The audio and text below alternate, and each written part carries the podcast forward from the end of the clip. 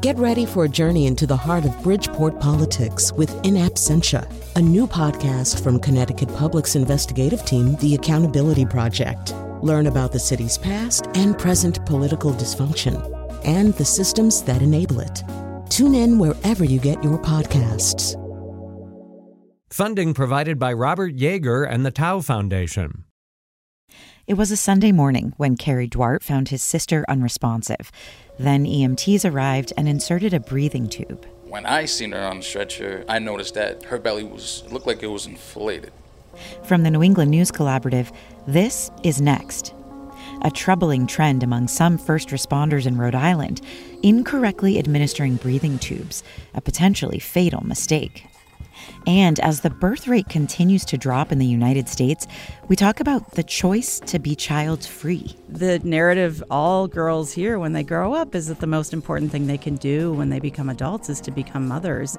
Plus, a dairy farmer grows corn to feed his cows, but after bears keep destroying his crop, he gets some help from hunters. There's no insurance for, for animal damaged crop. I don't believe there was any other option for us at the time. It's next.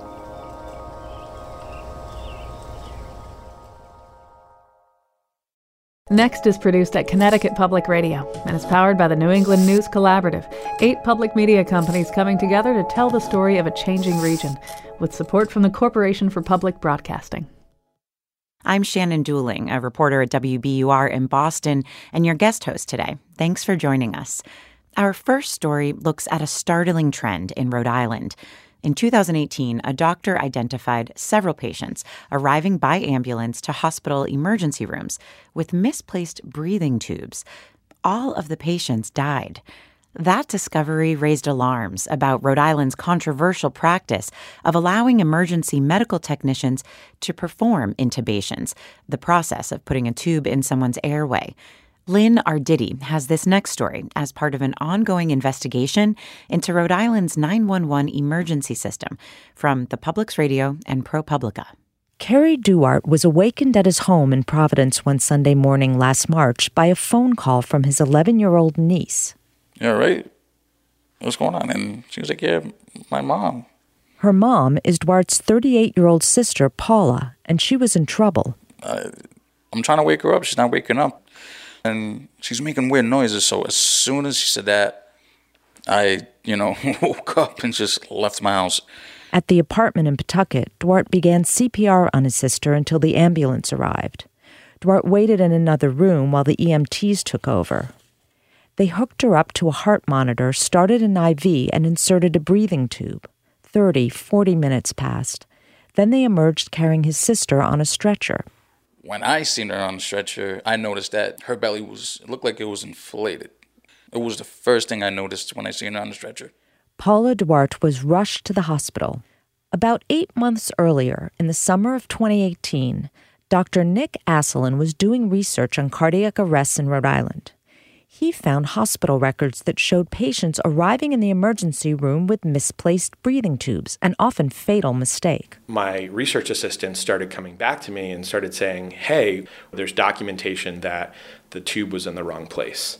In the wrong place, meaning that the breathing tube was lodged in the esophagus, sending air into the stomach instead of the lungs. And that sort of sent a chill down my spine because unrecognized esophageal intubation is like the ultimate sin in EMS.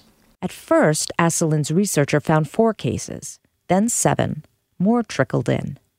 By February of 2019, Asselin had identified 11 patients with esophageal intubations at hospitals in Rhode Island over the previous two and a half years. In each case, the misplaced breathing tubes had apparently gone unnoticed by the EMS providers. The patients all died. As small of a state as Rhode Island is from a square mileage standpoint, that's widespread. That's Dia Gainor, Executive Director of the National Association of State EMS Officials. That should cause the state to sit up, take notice, address it with their state advisory council or board, and reconsider the scope of practice. In other words, rethink the procedures EMS personnel are allowed to perform. Jason Rhodes did exactly that. He's the state health department's chief of emergency medical services. Since the 1970s, Rhode Island has licensed emergency medical technicians with advanced training to intubate patients in cardiac arrests. They're called EMT cardiacs. But Rhodes recommended bringing Rhode Island in line with the national standards. Restrict the practice of placing those breathing tubes to only the most highly trained EMS providers, paramedics. That's what most states do. I understand that, you know, folks have a lot behind that skill, and I understand that it's been in the protocol for a long time. He's talking about EMT cardiacs. And it somewhat defines you as a practitioner. But I also feel very strongly that we need to stay with the science. Two separate studies published in 2018, one in the US and one in the UK, found that patients fared at least as well, if not better, when EMS personnel opted for less invasive devices to allow patients to breathe. But in Rhode Island, EMT cardiacs outnumber paramedics 4 to 1. What's more, their supporters include the Firefighters Union, the Fire Chiefs Association, and a mayor, none of whom like doctors and health officials telling their EMT cardiacs how to practice emergency care. If Rhodes wanted to change the protocols for intubating cardiac patients, he'd need the support of his fellow members on the State Ambulance Service Coordinating Advisory Board. Good afternoon. I'd like to call uh, the March meeting of the Rhode Island Ambulance Service Coordinating Advisory Board to order. The 25 member board was meeting in a conference room at the Community College of Rhode Island. On the agenda, a proposal to remove intubation from the protocols for EMT cardiacs. Opponents lambasted the measure. We're the experts. We're the ones who put these in on roads and apartment buildings, not doctors who are doing it when they're in nice ORs or in nice ERs with bright lights and a lot of people helping them. That's Paul Valletta, a lobbyist for the State Firefighters Union. Here's Smithfield Fire Chief Bob Seltzer. There are more experienced EMT cardiacs in the state that are more experienced in intubation than paramedics. The most outspoken of all, though, was Johnston Mayor Joseph Polisena. He's a retired firefighter and a licensed EMT cardiac. The ET tube has been the thing for cardiac techs. That's what saves lives. Some of the opinion up here is that if I have three fires next week and we throw three ladders wrong, we're not using ladders anymore in the fire department. That's what you're saying here. This is insane. It, it makes no sense. No sense at all. The board listened and voted to send the measure back to committee. The EMT cardiacs would be able to continue to perform intubations, at least for the time being. Days later, Paula Duarte died. She became the 12th patient that we know of to show up at a hospital emergency room with a misplaced breathing tube. It's impossible to say whether Duarte could have survived if she had been properly intubated. The EMS report said that Duarte had been down for about 30 minutes before the ambulance arrived. But unlike the 11 patients in Dr. Asselin's study, Duarte's case was reported to the state health department, triggering a formal investigation. Kerry Duarte said he hoped his sister's death would be a catalyst for improving EMS care. For it to happen to somebody else we, would be pretty sad, you know. And if it does take my sister's death to awaken the situation, yeah, we'll definitely want to figure out what's going on and get to the bottom of it. Since then, the EMT cardiac who intubated Paula Duarte has been disciplined for what the state described as unprofessional conduct, but he's been allowed to continue to practice. Pawtucket Fire Chief Bill Sisson said in a statement that firefighters are held to a high standard and that the department takes this very seriously and holds every person accountable for providing the necessary service to city residents. The measure before the advisory board that would have stopped EMT cardiacs from performing intubations is off the table. And the EMS chief who proposed it has been ousted from the board in what his supporters describe as a political move. Polisena, the mayor who defends the right of the EMT cardiacs to perform intubations, has been appointed in his place. So I'm very, very honored that the Senate president chose me as an elected official to go on the board, but I'm very honored that Governor Raimondo accepted his recommendation to put me on the board. For the New England News Collaborative, I'm Lynn Arditi. That story is part of an ongoing investigation from the Public's Radio and ProPublica into Rhode Island's 911 emergency system. This fall, five swastikas were found written in chalk on a building at the University of Massachusetts in Amherst. A week before that, swastikas were discovered on the Smith College campus in Northampton. A visiting Smith professor, Loretta Ross, has been taking on neo Nazis for decades. And after the swastika incident, Ross gave her students an unexpected lesson on choosing your opponent. New England Public Radio's Ben James has the story. Back in the 1990s, Loretta Ross was working at the Center for Democratic Renewal, a national anti hate group, when she received a call from a man named Floyd Cochran. And immediately, without even thinking, I blurted out, the Floyd Cochran? Because we monitored him. He was the national spokesman for the Aryan nations. To Ross's surprise, Cochran was seeking help. One of his sons had been born with a cleft palate, and a leader of the Aryan nations argued that the child should be put to death. In the process of deprogramming Cochran's radical beliefs, Ross and Cochran became friends. Floyd taught me a lot about the construction of whiteness and white supremacy in a way that I had not shown any sympathy or empathy for heretofore because I kind of felt like if they wanted to hate me, I was okay hating them.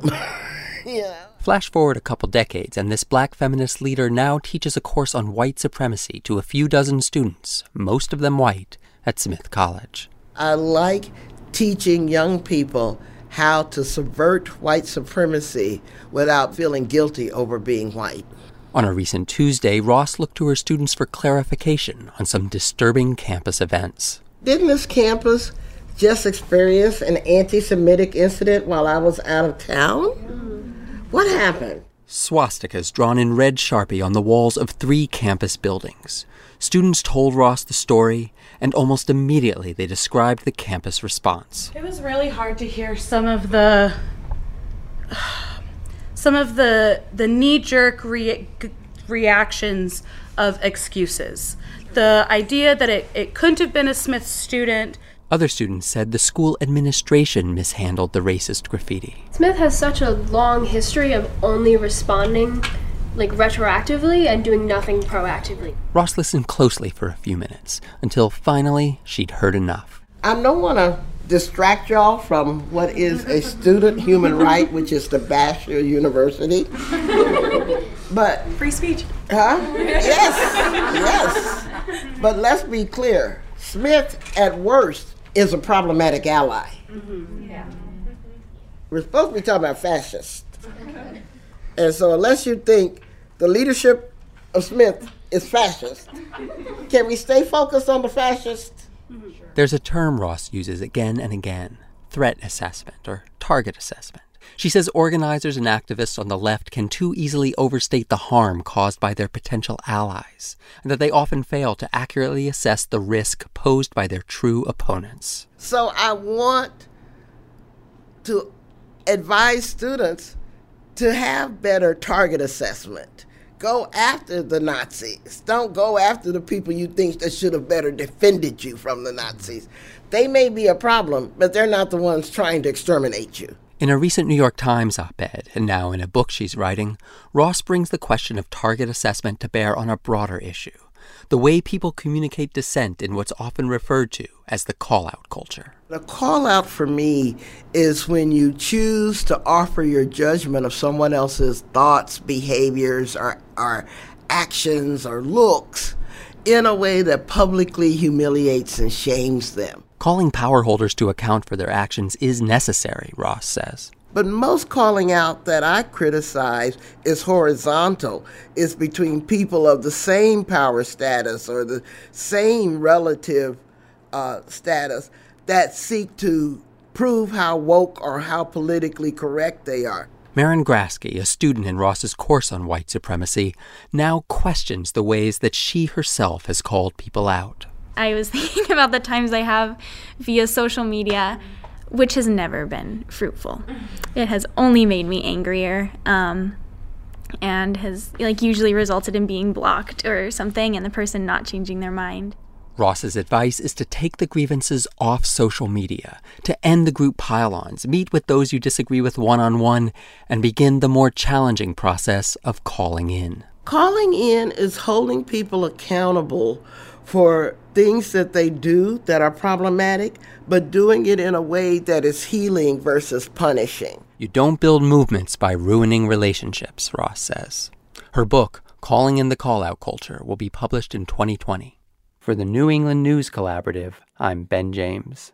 We wanted to dig a little deeper into this idea of calling in and target assessment. So we've asked visiting Smith professor Loretta Ross, who you just heard from in that last story, to talk with us some more. She joins us from the studios of New England Public Radio in Springfield. Loretta, welcome to Next. Thanks for having me on your show. Yeah, we're so thrilled to to have you and to um, have this conversation. So, let's start where that last story uh, sort of ended with this idea of calling in instead of calling out. Why do you think calling people out doesn't necessarily work? When you call someone out, or actually when you call somebody a name, like calling them a racist or something like that, they immediately get defensive because they feel like you're attacking their character, their morality, and they're shut down. They're mm. not going to listen to someone who's made them feel awful. I mean, why would right. they? Right, yeah. it doesn't yeah. make sense. And so it doesn't produce the positive outcome that you may desire when the people have shut down, become defensive, become angry, or try to defend and double down on what they've said or done. It's a bit easier, right, to have that knee jerk reaction though. And like if if um I, I think it, it, it takes a little more time and thought and analysis and to to participate in, in calling in someone. Would would you say that's fair? it does take more work to call people in than to, than to call people out because when you call them in, you're caring about the consequences of what you do. When you call people out, you're just throwing out your your word bombs out there, irrespective of their harm. Mm. And so, yeah, it does take more work. One other, one other, an idea of yours that was mentioned in the in the piece we just heard is um, this idea of threat or target assessment. What are some of the main ways you're seeing that play out culturally today?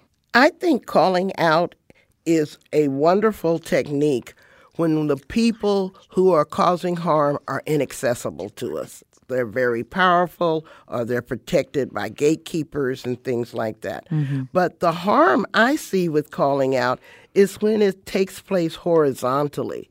People who have the same access or same social status or power that you have that you're calling out. Instead, we need to look and see if this is, in fact, a problematic ally, someone who may not know the latest word to use or the latest convention, or who simply made a mistake or is willing to learn from their mistake and continue to work with us in the human rights movement. Mm. And so, what I critique is we fail to distinguish many times between being offended and actually being threatened. Loretta Ross is a visiting professor at Smith College in Northampton, Massachusetts. She's currently writing a book called Calling in the Calling Out Culture Detoxing Our Movement, which will be published in 2020. Professor Ross, thank you so much for being with us on Next. Thank you for having me. After the break, the increasing suburbanization of black bears in New England, plus a neighborhood feud over bears in Vermont pits conservation against business. It's next.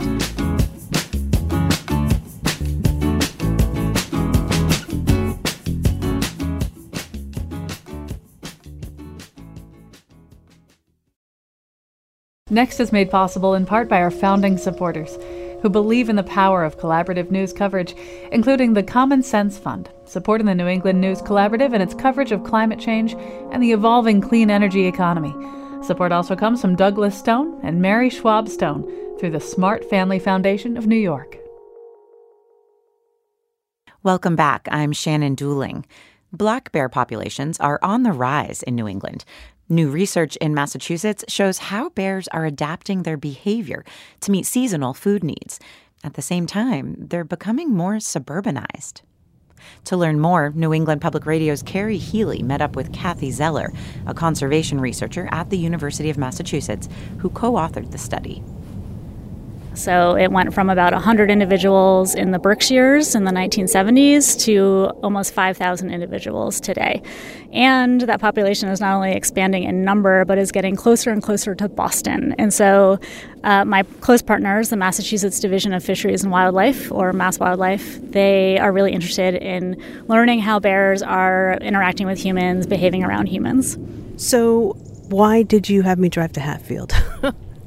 Well, it's a great example of bears living close to areas with human development.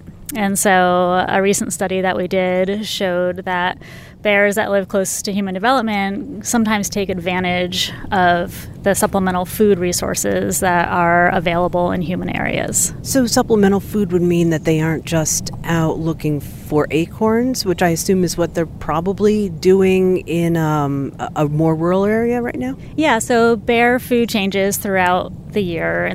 So, in human areas, there are supplemental foods that are high in calories, like bird feed, also unsecured garbage, there's pet food. Uh, even agricultural crops. So, in the fall, when the crops become ripe and nutritious to eat, bears like to feed on those as well. So, what got you started on studying the movements of black bears? Uh, so, the state, our partners in this project, they've been collaring black bears since 2009 with GPS telemetry collars.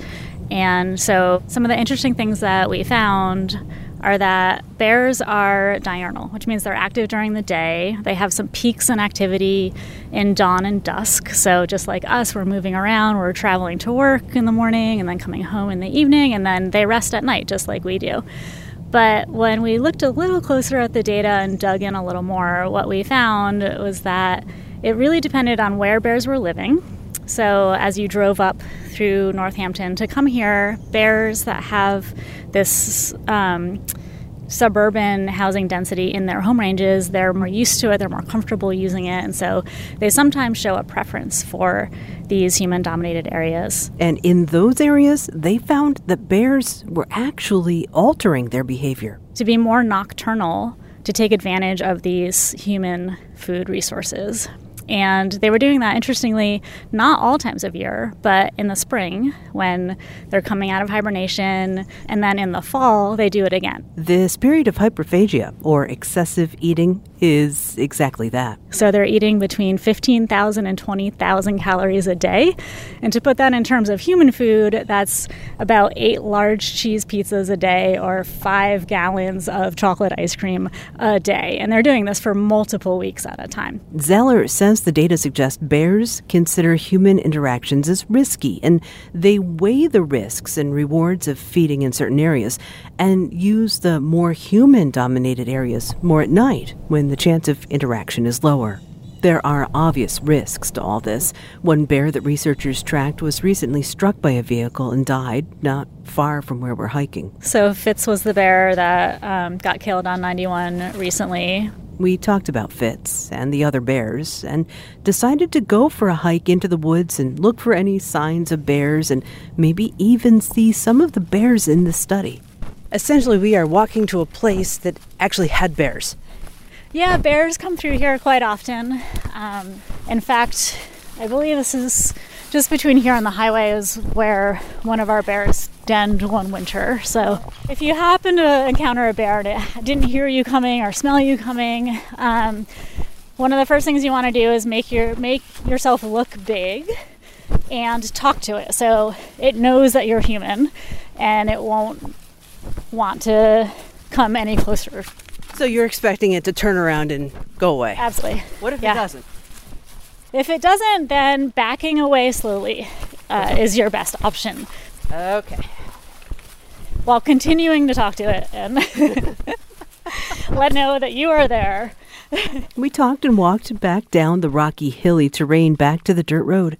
And in the end, we didn't see any bears or even signs of bears. They are out during the day. We were probably making too much noise. So if they were here, they likely just ran the other direction. For the New England News Collaborative, I'm Carrie Healy. Now, our next bear story brings us to Huntington, Vermont, a small valley town south of Burlington, where a neighbor has accused a dairy farmer of needlessly killing bears. The farmer says it was either the bears or his business. Vermont Public Radio's Liam Elder Connors has the story.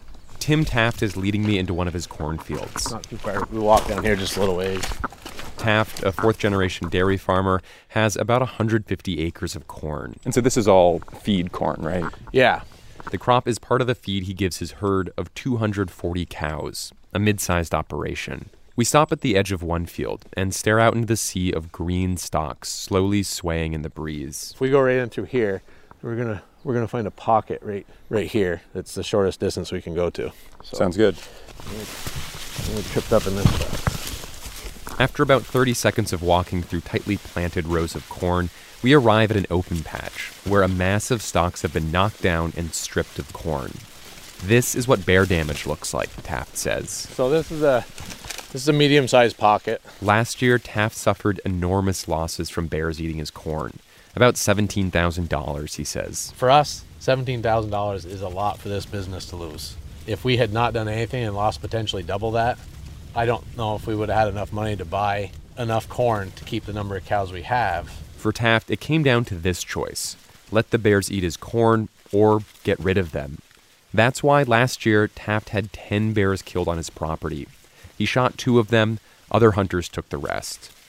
This is allowed under Vermont law. Farmers can kill bears eating unharvested corn prior to the hunting season. A game warden is required to investigate each kill.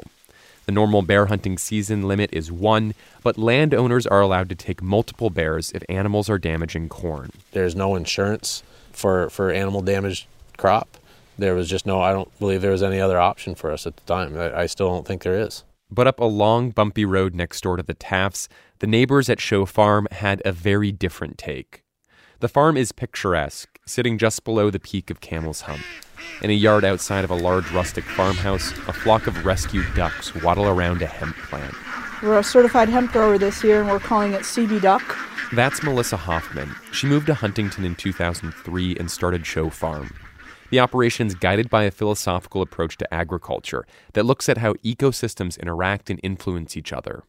Hoffman says they also work to maintain wildlife in the region. We're looking at how to structure perennial food systems so that wildlife can browse, they can assist that food system, they can have free passage, and how to integrate agriculture and wildlife together. When Hoffman first heard a rumor about the bears killed next door, she was concerned. When she confirmed that 10 bears were killed, she was horrified. When I discovered that that many bears had been killed last year, that was tragic. That's a tragedy. And I think more of us need to react to it that way. Hoffman posted on Facebook detailing the number of bears killed and naming the Tafts. The comments section was a deluge of outrage and included calls to boycott the Tafts products. Hoffman says she wasn't trying to personally attack the Tafts by publishing the information. Rather, she wanted to highlight a practice that she thinks is morally wrong. More people should dis- feel free to disagree without making it a personal attack, and with also with suggestions and kindness of an alternative. But it's hard when you know who am I to tell a dairy farmer how to do their work? You know, it's it, there's a certain amount of hubris and arrogance that anyone like me would have and saying, I love wildlife, therefore you shouldn't do that. Mm, so why do it then? For the animals. What started off as a philosophical dispute between neighbors has quickly become a focus for Protect Our Wildlife, an animal advocacy organization. The group sent a letter to the legislature accusing the Department of Fish and Wildlife of lax enforcement of the bear harvesting law. As far as the department's concerned, the Tafts have done nothing wrong, says Colonel Jason Batchelder. He says the Tafts have wardens check out the damage before killing bears and always contact the department when a bear is shot on their property. There are about 5,000 bears in the state, and the population has grown in recent years. Bears being killed solely over corn damage is relatively rare, with only a few killed prior to the hunting season each year, according to Fish and Wildlife. However, last year was an outlier, with 22 bears taken statewide in defense of corn. Batchelder says a lack of naturally occurring bear food, like beech nuts, drove the animals to cornfields, like the Tafts. If it was if it was ten bears a year every year, we would start to think differently, and maybe we would have a big sale and buy a fence and put it around his massive field and see if that would work. But I don't believe it would. But Hoffman, the neighbor of the Tafts, says if farmers are going to grow corn, they should acknowledge it attracts bears and put up a fence. If your only answer is to kill every animal that comes to try to take your corn, which you've planted in their territory, that to me is not uh, logical or responsible. If you can't fence it and protect it, don't plant it. Down the road at his farm, Tim Taft says he looked at putting an electric fence around his seven and a half miles of corn, but it was too expensive, an estimated $80,000. Taft says when his name got published, the farm got some phone calls and emails that were upsetting. For Taft, it's hard not to take these criticisms personally. He's been working on this farm since he was a kid, and he's proud of the family business. The things that I do, I do with pride, and they're the exact things that some of these people think makes me a very bad person. And that is a collision that I can't figure out. Taft says this year the damage wasn't too bad, and they didn't have to shoot any bears. For the New England News Collaborative, I'm Liam Elder Connors. Okay, attention cheese lovers. More varieties of specialty cheeses are now being made right here in the U.S. But Catherine Donnelly, a professor of nutrition and food science at the University of Vermont, says regulators keep threatening these local gourmet flavors. Donnelly writes more about this in her new book, Ending the War on Artisan Cheese The Inside Story of Government Overreach and the Struggle to Save Traditional Raw Milk Cheesemakers. And in the book, Donnelly argues that the attempts to regulate cheese are less about food safety concerns and more about international trade. Catherine, welcome to Next.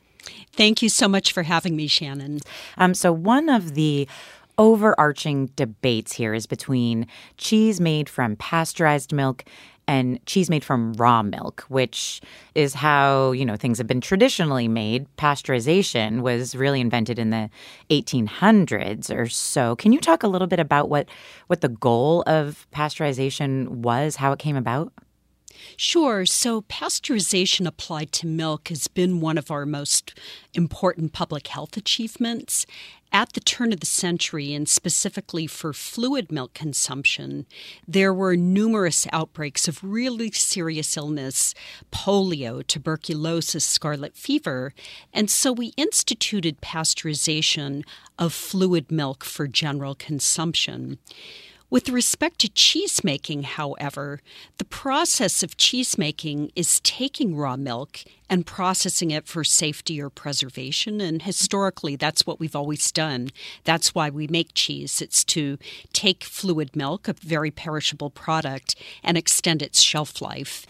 That's also a segue into some talk about regulations here. So, the Food and Drug Administration sets regulations for cheesemakers. And in the US right now, as we've sort of mentioned, we can either buy cheese made from pasteurized milk uh, for the reasons that we've discussed, or we can get raw milk cheese as long as it's been aged 60 days or longer. But the FDA uh, has attempted some more stringent regulations in recent years, right? I, I mean, in your book, you talk about uh, proposed regulations uh, having to do with the wooden board method of cheese making. Can you talk a little bit about that?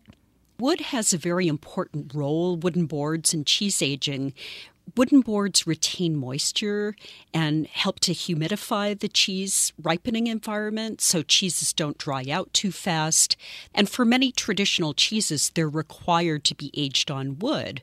And so in 2014, when the FDA sent out a, a memo to cheesemakers in upstate New York, the communique from FDA was that we have never allowed the use of wood in cheesemaking, and now we're going to start enforcing that. And they were claiming um, some safety concerns because wood could not be um, appropriately cleaned and sanitized.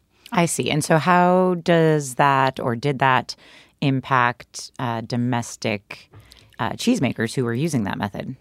So many of our artisans, and importantly here in Vermont, have gone to try and replicate some of these traditional cheeses. Many have made multi million dollar investments here in Vermont and Wisconsin.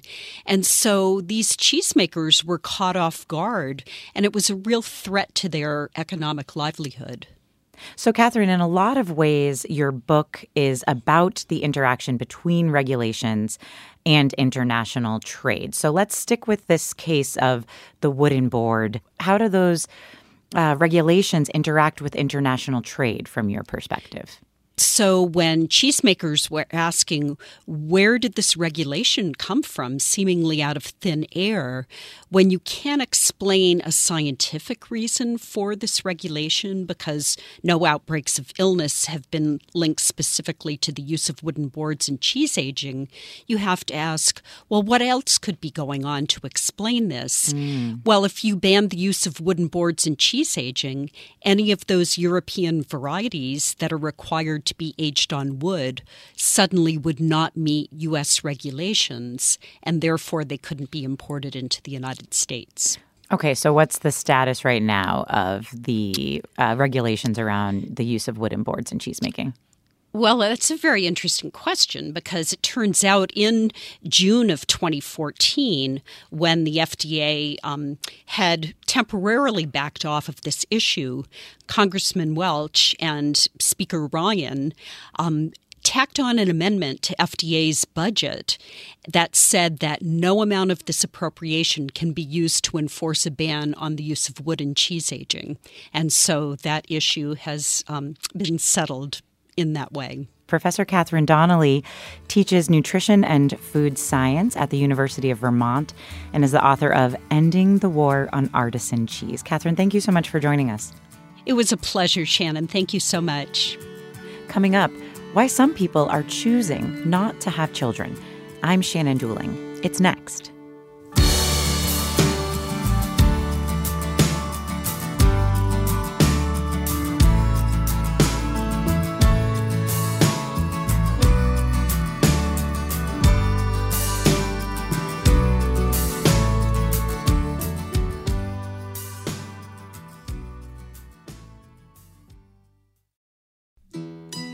Next is made possible in part by our founding supporters who believe in the power of collaborative news coverage, including the John Merck Fund, supporting the New England News Collaborative in its coverage of climate and clean energy. 3.7 million babies were born in the United States last year. That sounds like a lot of children, but numbers from the National Center for Health Statistics show birth rates have been declining steadily since 2007. There are a number of reasons for this, like the high cost of raising kids and a decline in teen pregnancies. But Amy Blackstone argues some people are just choosing to be child free. Blackstone is a professor of sociology at the University of Maine and author of the book Child Free by Choice, which came out this year. She recently wrote about her choice not to have children in a commentary on WBUR's blog Cognoscenti, and she joins us to talk more about it. Hi, Amy. Welcome to Next. Hi. Thanks for having me. Yeah, we're, we're pleased you're with us. Um, so let's start with your sort of personal background. I know uh, I read in that Cognoscenti blog that you had this sort of big vision, this dream of of being so-called cool mom Amy. Uh, you have to explain what what did cool mom Amy look like? what was this all about? I I did. So I really thought that I would become a mother one day. And spoiler alert, I'm 47 years old and I'm not a mother. Mm-hmm. Uh, by choice. But when I was much younger, uh, I actually came up with my plan. And my plan at that time was to have two kids, a boy and a girl. And I had this vision of picking my kids up from school every day, uh, you know, having my Capri Suns at the ready and wearing my mini skirt and my leg warmers and being really engaged in their lives. I also had a vision for being a, a woman of the world and a traveler and uh, a, a, worker, right, right, and a leader. So yeah, I had I had big plans. So how did this cool mom Amy dream the vision? Uh, you you touched upon it, but it, it seems like it sort of mimicked some of the the trends of that time, right? Yes. Well, so it definitely I think did come in part from what we were hearing in our popular culture at the time. So this was in the 80s, and you know we're sort of riding the the wave and the high of all of the gains that we got from the second wave feminist movement of the 60s and 70s, and women were entering the workforce at new and unprecedented rates. And what we were hearing was that women could have it all. But what we learned uh, rather quickly was that only a very small piece of of, of uh, our population can really have it all in that way. It takes great wealth uh, to have it all in that way, and all kinds of resources. Right, right. So you yourself got married young, right? Right out of college to your husband I, Lance. I did. Yeah. yeah, I was 22 and Lance was 23. 22 and 23. And so you both had thought you would have kids one day. Did you just sort of assume that that, that was the path you would take? And if so, what happened? Well, we did both assume that. So by the time I got married, not you know not that many years after a ten year old me had determined what my right. fate was in terms of motherhood, I by that point at age twenty two, I had recognized that oh there were some other things I wanted to do before motherhood, like finish college and get a job, and then very shortly after finishing college, realizing oh I'd like to go to graduate school and get a PhD. So for many years my answer whenever I was asked, uh, you know, when we were going to start our family was, well, we're too young, we'll do it later. And I kept using that response I'm too young, I'm too young, I'm too young. And by the time I hit my mid 30s, I realized I'm probably not too young anymore. In fact, at that time, I had a friend who became pregnant by choice, uh, who was just a little bit older than me and had been told by her doctor that her pregnancy was a geriatric pregnancy. Mm, oh, so yes. I realized, you know, if I'm if I'm old enough to have a geriatric pregnancy, I'm probably not too you need, young. You need a new excuse. right, right. And that was when I really started thinking more deeply about what's going on that I keep putting this off. Mm-hmm. I, I wonder if if during those moments you ever took a pause and thought, "Eek, like, all right, maybe maybe I do need to start, you know, thinking about about this decision." Yes, in my late 20s, I was starting to feel like, "Ooh, maybe not. This might not be for me." But I wasn't I wasn't comfortable with the idea of opting out of parenthood. It felt wrong to me. Mm, yeah. I mean, the the the the narrative all girls hear when they grow up is that the most important thing they can do when they become adults is to become mothers. Right, And- it's a goal, right? That's sort Right. of thrust upon you. Yeah. Absolutely. And so it felt really scary to admit to myself that I might not want to do it. So I really didn't. I, I use the, the language of coming out. I really didn't Mm. come out as child free until my mid 30s, and and I d- adopt that identity and decide, okay, I want to be public about this choice. Mm. So, w- what are some of the responses you've gotten over the course of you know your life eh, once you got to this place of knowing you wanted to be child free? Are there? I I imagine there's sort of both kind of blatant and more subtle, Yes. uh, judgments, if you will. Um, wh- what what are some of those things that you and your husband face? Um, one of the more blatant ones that we hear, and frankly, I hear more than Lance, is the idea that uh, we're selfish for having made this choice. Um, I think a more subtle one uh, that that is that I actually struggled with myself for a while is is sometimes I'll hear, "Oh, but you're missing out on one of the most, you know, joyous things about being a woman or one of the core things that about being a woman. Like how can Mm. you do you feel like a real woman if if you're not a mother?" And I struggled with that. I mean, again, going back to the messages that How so? that Like, had get. you you doubted your decision? Yeah, Yeah. Well, I didn't doubt my decision, but I doubted. I worried that something was like broken Uh. in me or wrong with me, that I wasn't feeling this pull toward motherhood that so many of my friends described. And what I learned when I started doing this work was we talk about motherhood as though there's this instinctual drive for women to do it.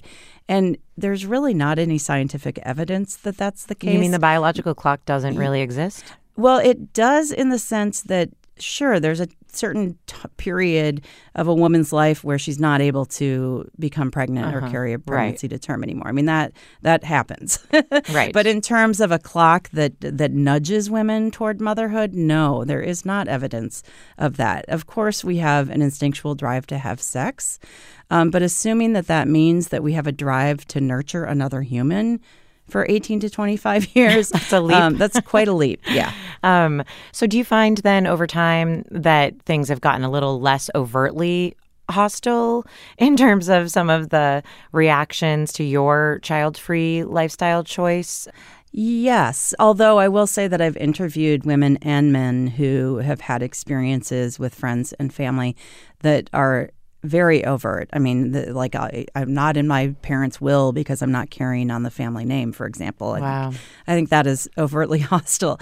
Um, but generally, I think as a culture, well, we certainly have farther to go. We we've come a long way in terms of accepting this uh, as a choice. Let's talk a little bit about your research and about what you've been, uh, you know, finding. I mean, have, have you found that more people are are choosing to not have children these days, or uh, you know, is this something that's kind of been growing uh, over the course of a long time, and we just haven't been putting much thought and research into it? Um, I I think it's more the latter. I mean, I don't think that the I that the idea of opting out of parenthood that preventing pregnancy, for example, intentionally is anything new. People have doing been doing that for as long as there have been people. We haven't always called them child free. Sometimes we call them nuns or priests or spinsters or bachelors. So mm. we've had other ways of thinking about people who choose not to become parents. But what I think is new is that we're talking about this as as an identity and that we're talking about parenthood as a choice, and that we're also, I think we're increasingly open to the idea that people can live fulfilling and meaningful lives uh, without becoming parents. Well, you talked to hundreds of people while researching uh, your book about why they made the child free choice. Were there any trends that stand out to uh, as to why more people may be opting out of having children?